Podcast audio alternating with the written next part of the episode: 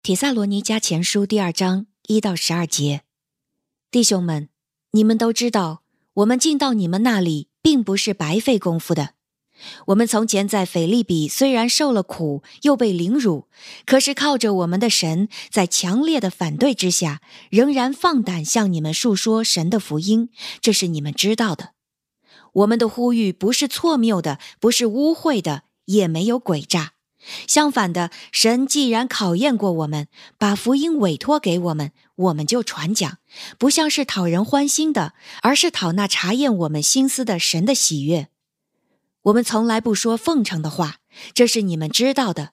神可以作证，我们并没有借故起贪心，也没有向你们或别人求取人的荣誉。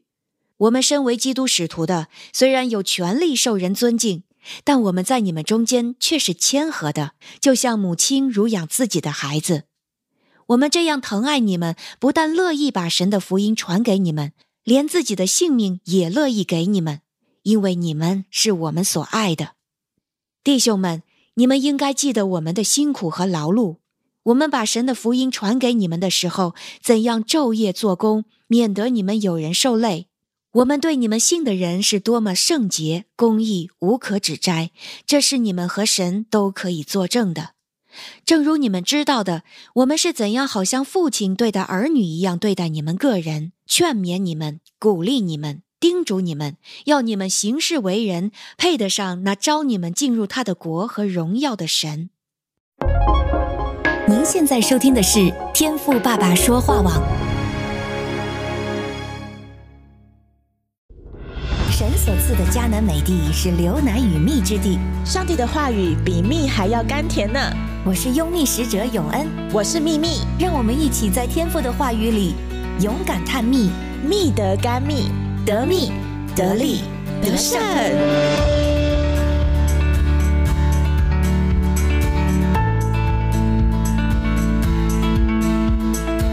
Hello，弟兄姐妹们平安，欢迎来到天赋爸爸说话网的每日灵修单元。我是永密使者永恩，大家好，我是秘密，秘密平安，平安。我们今天要继续我们的铁萨罗尼迦前书第二章。嗯、那么在节目一开始，我们还是来感谢一下为我们诵读和本经文的是哪一位家人呢？是来自天网三群的土豆弟兄。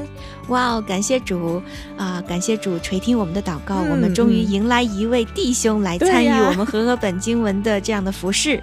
感谢主，谢谢土豆。希望我们有更多群里的家人能够踊跃的报名，尤其是弟兄。嗯，好，所以我们一如既往的鼓励家人来向我们的 RK Radio 微信账号报名，来参与我们的和合本经文的读经。嗯，如果是透过海外的串流平台所收听的弟兄姐妹，我们欢迎你的加入哦。那同时呢，也邀请你能够把我们的音频节目，如果你觉得有感动、有受造就的话呢，请随手转发给你身边有需要的弟兄姐妹。对，我们的海外串流平台是 Podcast 和 Spotify，嗯，所以如果您能够登录这样的平台的话，您可以搜索“天赋爸爸说话网”。是，嗯，好，那话不多说。我们就进入到今天的听了再说。世界这么大，一定呢有你没想过的事。对对对，有用没用，听了再说。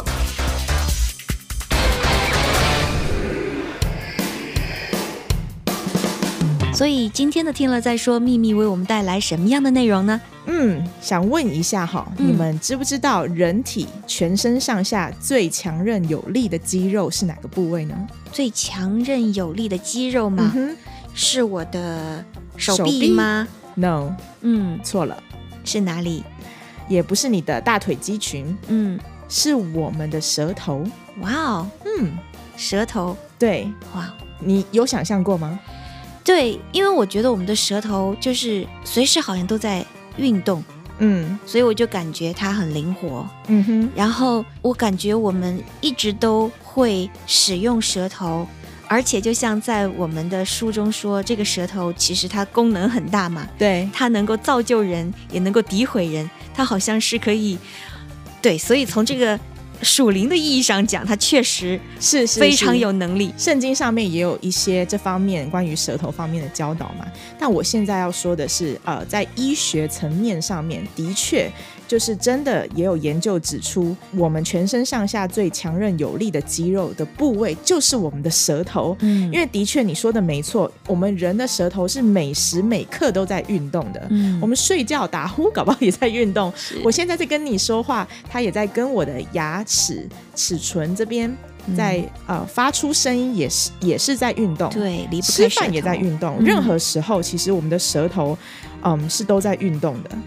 而且即使如此，我们这样子的舌头一直在灵活在运动的过程当中呢，也没有断裂的情况。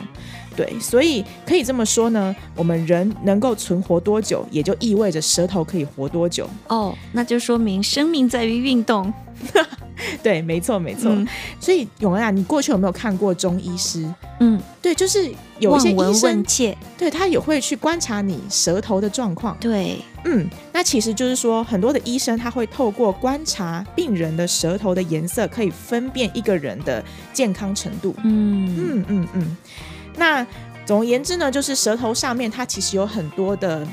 嗯，交感神经吧，嗯，它可以有触觉，还有味觉，是。对，就像我们人的皮肤，其实我们摸到东西顶多有触觉，可是我们不会感受到它的气味，嗯，对，但舌头有很多的感受器，还有神经，嗯，对，那这些都是舌头很重要的部位，也就是为什么舌头会比其他地方坚强有力的地方，嗯。嗯，所以。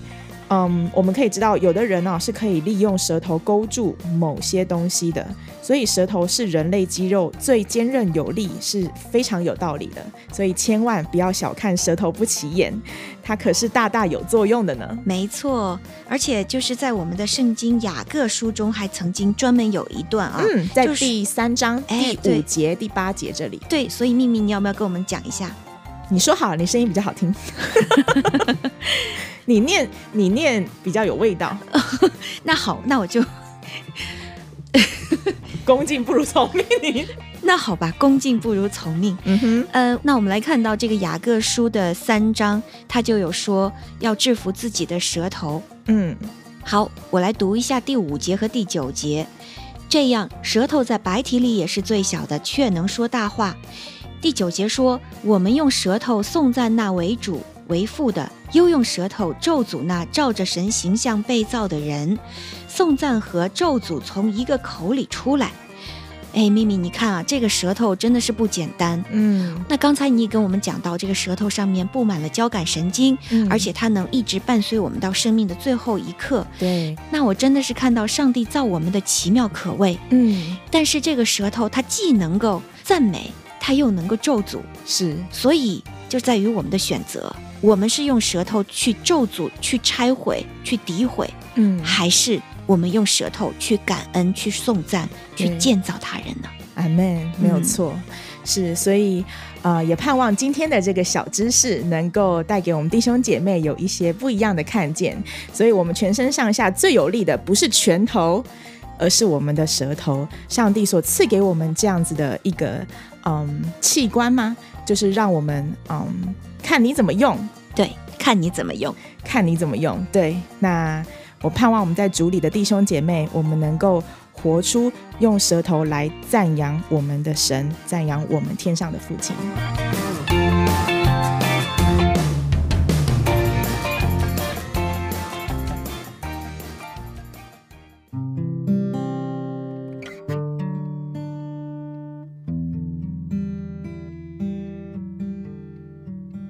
今天我们要看的是《铁萨罗尼迦前书》二章的一到十二节。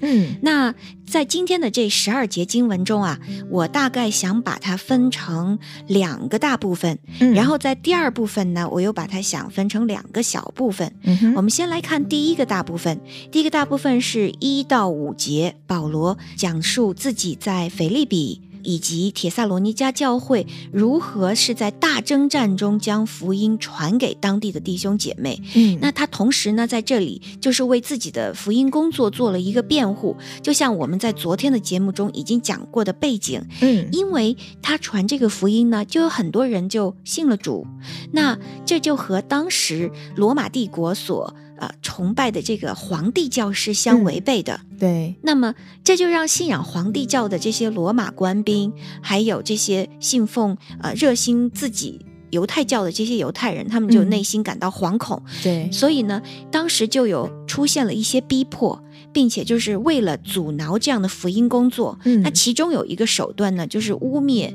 和这个诋毁保罗的福音工作。是，所以呢，他们就会说保罗传这个福音是为了骗钱。嗯啊，是欺骗弟兄姐妹。嗯，而且他们也会说，你看，他也不爱你们，因为。当时是出于逼迫，所以他连夜的离开了帖萨罗尼迦，这是不得已而为之。嗯，所以保罗他写这封信的目的，也是为了让弟兄姐妹知道他是多么的爱他们，并且他传的是真道。嗯、是，嗯，所以我们可以看到，他说他在大征战中把神的福音传给你们，而且这个劝勉不是出于错误，不是出于污秽。也不是用诡诈，是的，而且他能够有这样大的能力，他真的不是为着自己，因为他说：“嗯、我传福音不是讨人喜欢，而是要讨那查验我们心的神喜欢。”阿门。所以他没有用谄媚的话。而且他没有藏着贪心，嗯，我们从后面可以看到啊，就是保罗他并没有从这些弟兄姐妹身上练钱，就好像是呃，我借着宗教信仰的名义，嗯，实际上是为自己谋福利。保罗没有，他是冒着性命的危险，在将福音传给他们。嗯，我们在使徒行传中也看到，保罗经常被呃抓进到监狱里面，是，他也被人就是鞭打。他也受了很多的逼迫，嗯，所以能够付上这样大的代价是非常不简单的。是，而且我们知道保罗过去是一个逼迫基督徒的人，对呀，他在去逼迫基督徒的路上，在去往大马士革的这样的路上，他被神翻转。嗯对，从此他成为了上帝使用的仆人。是，我想真的是福音首先改变了他，嗯，所以他愿意付上生命的代价，并且也是从神领受了这样的托付，所以他把福音传给其他福音未得之地。嗯。嗯、呃，那我们昨天也看到说，哎、嗯，你看这个教会才刚刚建立这么短的时间，而且保罗不得已他就要离开，对，但是。即使是在这个苦难和逼迫中，但是弟兄姐妹的信仰却是这样存留下来，嗯，而且是真的信仰，是。能够成为他人的榜样，单纯的领受，没错，相信，对。所以说到这个不贪心啊，还包括保罗其实自己他的工作是支帐篷，嗯，就是他为了不给别人添负担，那么他就去做工，嗯，那他去做工支帐篷，自己养活自己，嗯，不给弟兄姐妹添负担。那第二部分呢，就是六到十二节。那这里呢，保罗讲述的是自己在主里的辛苦劳碌。嗯，那么六到八节。讲的是他如同像母亲一样关怀弟兄姐妹，而九到十二节讲述的是自己如父亲一样，像属灵的父亲一样、嗯、去呃这样的牧养弟兄姐妹。是我们看到他既有像母亲那样的温柔，对，又能够像父亲那样，真的是存着圣洁公义无可指摘的这样一个属灵的榜样。嗯，所以今天呢，带给我的属灵亮光，就让我想起来的就是，嗯、那在我的信仰历程中，嗯，我的属灵的母亲和父亲，嗯。嗯，我真的是很感谢过去在我的生命中有过这样的属灵的母亲，嗯。嗯，其实现在他们依然就是常常我也会跟我过去的属灵母亲不止一位啊，嗯、我跟他们有很好的交通，那他们也从尤其是在信仰上给予我许多的指点，嗯，那说到这个属灵的父亲，那过去我有一位如父亲一样的属灵的长辈，那现在呢，我们。也有像我们的教会的牧师，对，我觉得他们也真的是像属灵的父亲一样，用话语喂养我们，嗯，也在这样的生活中常常的来啊、呃、指点我们，给予我们很多的关怀，嗯，对，所以真的是为此而感谢主，因为我们没有血缘关系，却因着在基督的大家庭里面，嗯、就是得到了这样无条件、无私的关爱和指点，嗯、来帮助我在信仰生命上从稚嫩走向成。成熟，嗯，嗯，所以秘密，你今天有什么样的收获或者亮光吗？嗯，我感谢神。其实听你这么说啊，我生命当中也有一对长辈夫妻是我的属灵父母。嗯，我甚至是因为他们的提醒，我跟我的老公才会结婚。哦，感谢主，不然本来我们就是快放弃了。哦，对对，嗯然后还有很多生命的过程当中，我真的数都数不尽。要不是他们啊，就是有在旁边，嗯、呃，关怀我、指点我。对，那当然是我也愿意对他们敞开心胸了。嗯就像你说的，我们没有血缘关系。嗯对，那我觉得。特别是就是说，在世界上面很多的呃流行的指标，其实跟圣经里面所讲的圣洁是完全相反、背道而驰。背道而驰的。嗯、对对对，所以这个时候真的会有一个人愿意在你的旁边告诉你属灵的真理是什么，这是何等的有福的。没错。所以我也不知道说，今天我们收听天网的弟兄姐妹，在你们的生命当中有没有这样子一个人的存在呢？嗯，如果没有，我想在这里从今开始，我来为你们祷告，希望你们可以在你们的生命旅程当中，能够遇见这样子一个为父又为母的牧者。是的，嗯而且不仅如此哦，可能在我们的信仰生命历程的某一个阶段，嗯神也会呼召我们每一个人成为他人的属灵的父母，是对不对？对，嗯，那刚才我们说到这个属灵的父母啊，我想就提醒了我在真言书的第二章的嗯几节经文，我我想在这里念给大家听，同时呢，也想告诉大家，即便可能因着环境条件的限制，如果我们身边没有这样具体的属灵的父母，嗯，但是永远不要忘记，我们有天上的父亲。阿门。箴言书二章说：“我儿，你若领受我的言语，存记我的命令，侧耳听智慧，专心求聪明，呼求明哲，扬声求聪明，寻找他如寻找银子，搜求他如搜求隐藏的珍宝，你就明白敬畏耶和华，得以认识神。”那我这是我非常喜爱的一段啊，其实嗯大家可以再往后看，常常都会有我儿。嗯我觉得虽然这是一本书上的话语，但是每次读到的时候，我都能感觉到好像是天赋直接在对你说话，没错，亲切温柔的告诉嗯你，孩子，你听，侧耳倾听，我的智慧，我对你的引导都在这本书里。嗯你来就近我，我要帮助你。嗯嗯，阿门。是的，所以盼望大家从今天的信仰分享中，能够去反思：诶，在我的生命中是否有这样的属灵的父母？我们可以为他献上感恩，为他祷告。嗯啊、或者是你有没有感受到一种呼召，就是你也可以成为他人的属灵父母，以及不要忘记，我们有天上的父一直做我们的遮盖。阿门。好，那这就是今天我们的灵修学习分享，那我们明天再会喽。我是永恩，我是秘密，上帝祝福您，拜拜。拜